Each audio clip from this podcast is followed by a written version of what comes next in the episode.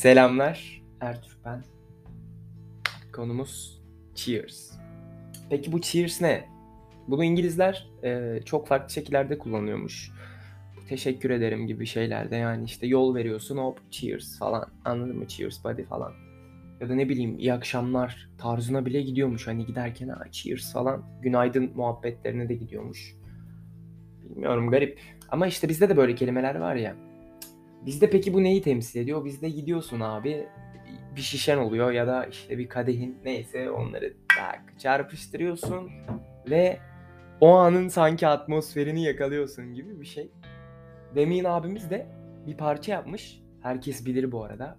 Cheers Darling diye ve bu parçanın da bir hikayesi var. Parçanın hikayesine geçmeden e, bu şarkı bana böyle çok güzel hissettiriyordu.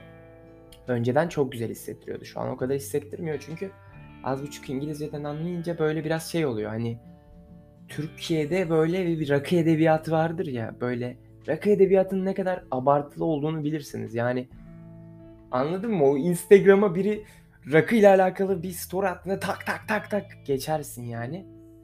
İşte oranın rakı edebiyatını da Damien abimiz yapmış. Bir de buna hikaye yapmış.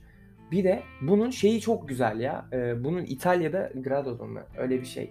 Ee, Grado Festivali olması lazım. Ee, bir kadın var yanında ve konser öncesinde, konser öncesinde değil pardon. E, konserde bu şarkıyı söylemeden önce iki tane kadeh var. Kadehlere şarap dolduruyor falan. Sonra içerken söylüyor. Efsane yani kesin izleyin. Çok güzel bence. Bu şarkının hikayesi de bir kadına çarpıyor ve daha sonrasında e, bu kadından özür niteliğinde hani bir şeyler içmek istiyor bu kadınla ve teklif ediyor işte. Kadın da teklifi yani kabul ediyor, kırmıyor onu.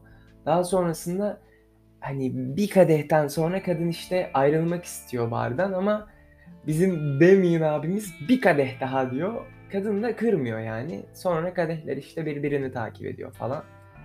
Hani artık çok uzun süre oturmuş oluyorlar o vakitte ve kadın eve gidecek son otobüsü kaçıracak şekilde Damien abimiz bunu ayarlıyor.